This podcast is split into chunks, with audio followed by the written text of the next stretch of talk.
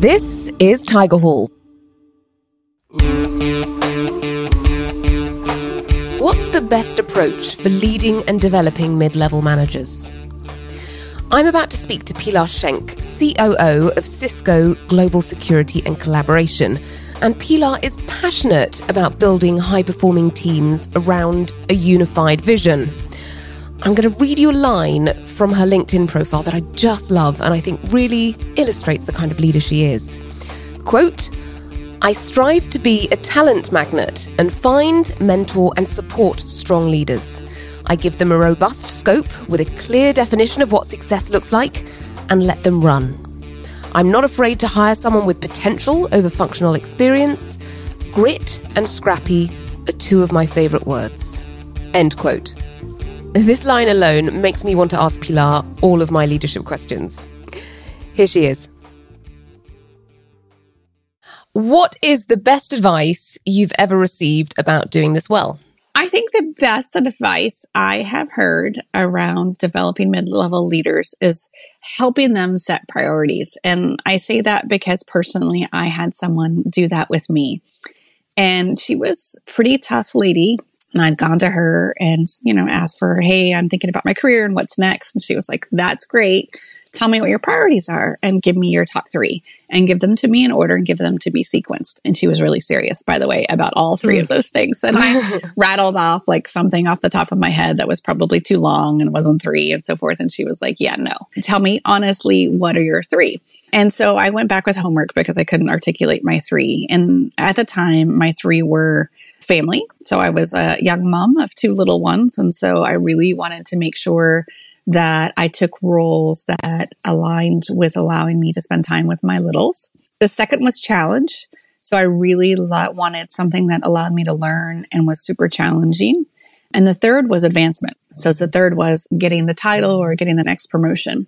And she said, okay, great. And got it. Fantastic. And then the next time I met with her, I don't think I was thinking about a job or whatever. And she said, okay, you said that your top three priorities were this one and this one. And, you know, what you just described as the potential job is not, doesn't sound like it's the family. Like it sounds like mm. it would take mm. you away from your family. And so she would call me out on it. And, you know, it was really good advice. And she was really, really firm. But she helped me understand the decision making process I should be thinking about as I thought about my career. So I think for folks that are kind of in that, you know, mid level, they're doing great and they're progressing but they're having to think about what's next. Think about your priorities and prioritize them. What are your one, two, and three? And then stick with them and then evaluate your decisions and what you're doing against them. I know later on, there were times where I was really frustrated because, you know, Pippa was getting promoted. And I was like, well, how about not me? I'm, I'm good too.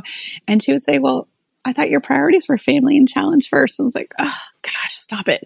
Um, but it's totally true. I think you just have to pick what's important to you. You have to be thoughtful about it. And then you have to live it and own it. And she first definitely made me do that. And I think it's really good for folks as they think about what's next for them. Is it the next big job? Is it prioritizing family time? Is it being in a job that is super stable, right? For times of instability or, you know, variability, you know, what is it that is important to them? And then how do you sequence those things and what are the decisions and actions you make underneath it? So at mid level in people's careers, especially when professionals, they've been leading people a certain way for a few years, they've got a certain style already. How should you, as a leader of a leader, approach leading them? Well, that, that's a mouthful. Pippa. Yeah, it was. Uh, but yeah. um, I do think so. There's statistically, if you're a female or you're diverse, bias increases the further you go up in the organization. So early in your career, it is less. And the most amount of bias that you're going to have against you if you're diverse is in your mid-level career and then like late in career it goes way down which i was surprised by but is, is statistically what i've heard mm. and what i like to coach people on when I talk to them is what got you here won't you get you there. Yeah. And I think it's a title of a book actually that I have not read. Yeah. It's Marshall Goldsmith book. Yes. Yeah. I think it, it is totally true. And so I'll give you the example. So when I was at Dell, I went to work for a lady who was amazing and she had just pulled together an organization of 6,000 people and she had this huge job And I was her chief of staff. I ran strategy, people programs, all this different stuff. And what I saw and that the way she worked, and I was really flabbergasted by this, is that she actually didn't do any work. And so when I tell people about what she did and who she was, I say, like, she was amazing, but let me tell you that she did no work. She didn't do any work. And I was really surprised by that. And then I realized that the further up you go, the less work you do, and your job is very, very different. And so your job is as you go up is your ability to build great teams and attract great talent, your ability to coach and develop those people and really, really good talent. They have choices where they want, they can go in any times, you know, bad times, good times. They have to choose who they go to work for and what company. And so like they're going to, if they want to choose you, they need to know that they're going to get something out of it, right? Whatever it might be that's important to them. So you have to build great teams you have to influence. Like you have to go and take all those roadblocks out of the way. And a lot of those roadblocks is really easy when it's in your team. It's not so easy when it's like that team over here and that team over there and all the other groups around you. And you have to set direction and strategy. And so the lady that I work for was so, so great in building teams, influencing all the groups around her and setting direction and strategy. And I realized that everything I had done in my career to that date was the opposite. I was really good at what I did. I got stuff done. You know, I was probably leading small teams, but really like I was involved in everything. I did a lot of work.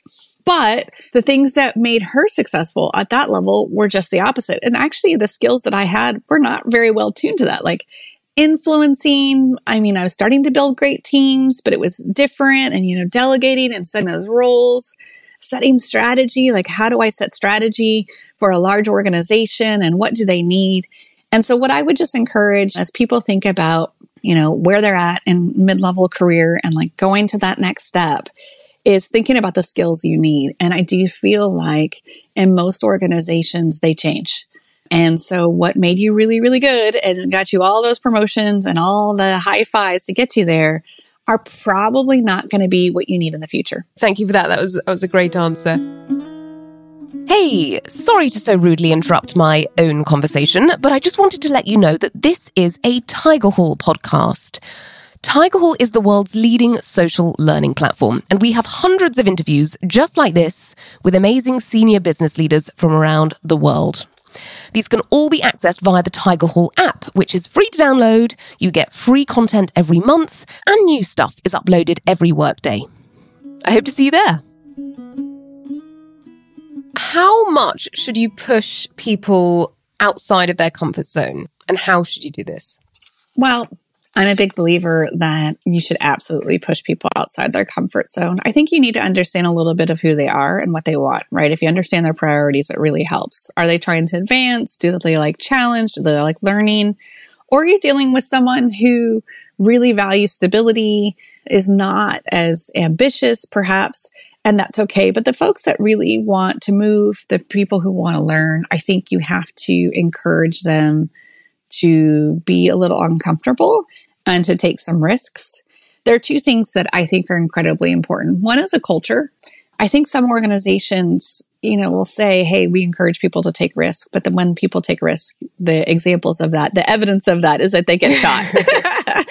um, I was at a company where we would set up like transformation teams, and people would be pulled out of their jobs, and like, "Oh wow, Pippa's been pulled out of her job to do this transformation work. Awesome, yay, Pippa!"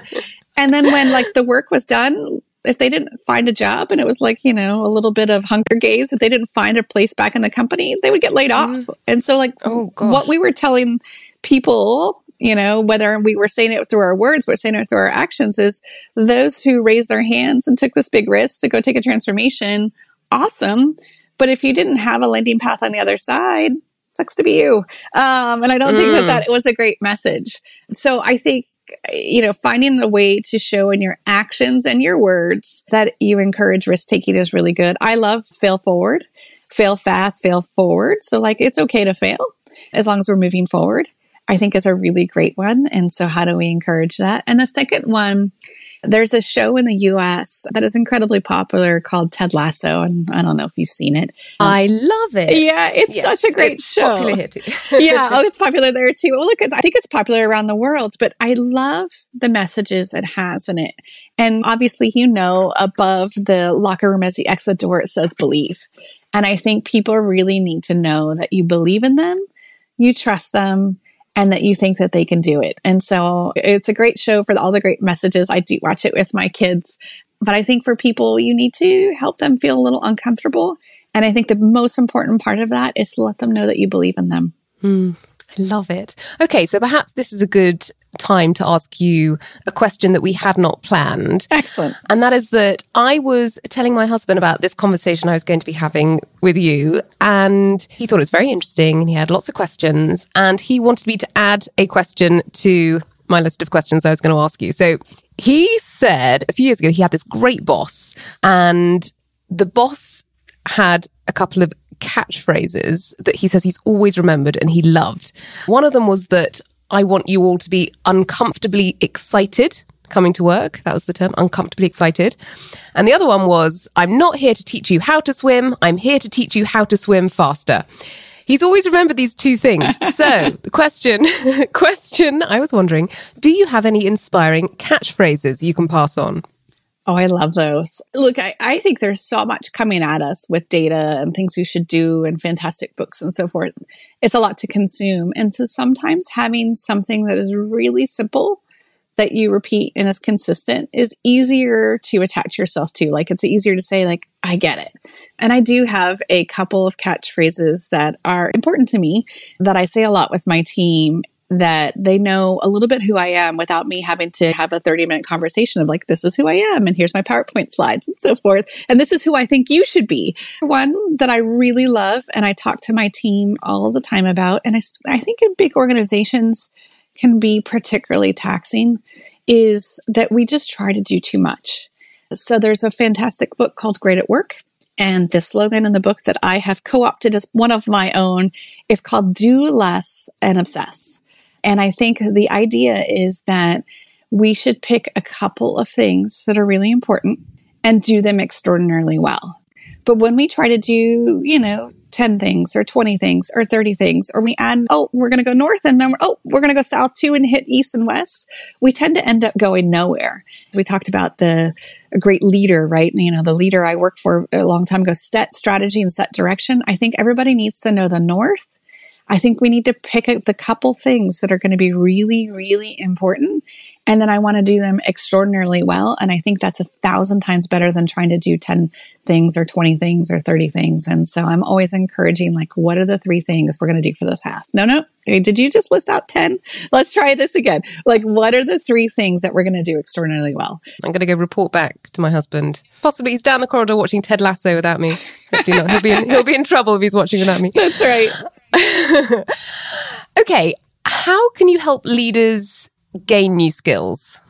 How can I help leaders gain new skills? I think leaders need to constantly be challenging themselves on the skills that they need. And I would say to be curious, right? So think about where you're at today. Think about what your team needs. Think about where you're going tomorrow and then you know identify the skills that you need. It, changes. It changes as we've just talked about as you move on in your career as your teams grow as you take on new opportunities. And i think we always have to be growing as leaders. We always have to be thinking about the skills that we need at that time. Oh suddenly we're going into recession. Those skills are different or you know in troubled times versus some of the other things. And so i just think be thoughtful around the skills that you need. Ask your teams what they are needing and then think about, okay, well, what behaviors or what things do I need to learn? I've certainly learned a lot. I've made a lot of horrible mistakes as a leader from my early days, and I've learned from them. And I think you just have to constantly be curious. Would you care to share a mistake you made earlier in your career? Oh, yes. So, so many. Um, I think that there were two things that I thought as a, a, a like new leader early in my career. I think the first one I thought was that people were like me in terms of what they needed. So I need very little from my leader. I need a big goal, I need them to stay out of my way. Don't give me hugs. Don't give me directions. If you tell me what to do, I probably turn into a stubborn donkey. That's what I need. I need all of those things. And what I realized is that I needed to flex my leadership style. So that's cool. That's me, but people need different things. And so it was a aha to me when I got my first like employee survey back and my results were really bad. And I was just gutted. Like, oh my gosh, oh. I got horrible scores. Why? And it took some listening and some introspection and my aha, and I guess it's like so obvious, but as we talk about on this podcast, but I was young, I was a first time leader. I just thought, hey, that's what everybody needs mm-hmm. is no, actually people need very different things. And some people need a hug. Some people need the hey, Pippa, what's up? I'm going to just give you a ring. Some people want a lot of coaching. They really want to dial a lot of dialogue on like, tell me the exact steps you think are the right ones because I want to know, I want to be really, really sure before I start down that path. So I think flexing leadership style was one of those things that I learned the hard way in my early days. And thank you so much for sharing that. Yeah, so many leadership lessons along the way, but that's a really good one. It's a really good one that you figured out and have amended your ways. Okay, can you give listeners some action steps? What would you like them to go away and do or think about after listening to this? Uh, I think well, let's let's end where we started. First, do you know your priorities? Like, do you know your priorities for yourself and do you know the priorities from every one of your team members? Because that's going to help you have the conversations, set them up for success, and develop them. So I think, you know, start there, know the priorities, and be extraordinarily clear with that. The second is belief. We'll go back to our Ted Lasso. I think, you know, it's really, really important to think about how you show up in believing your team. I think it's a fantastic saying that they talk about in a show. And I think, you know, people want to know that you believe in them. What a beautiful place to end. Okay, Pilar, thank you so much for your brilliant advice and excellent stories. You've been listening to a Tigerhall podcast. Quick favour.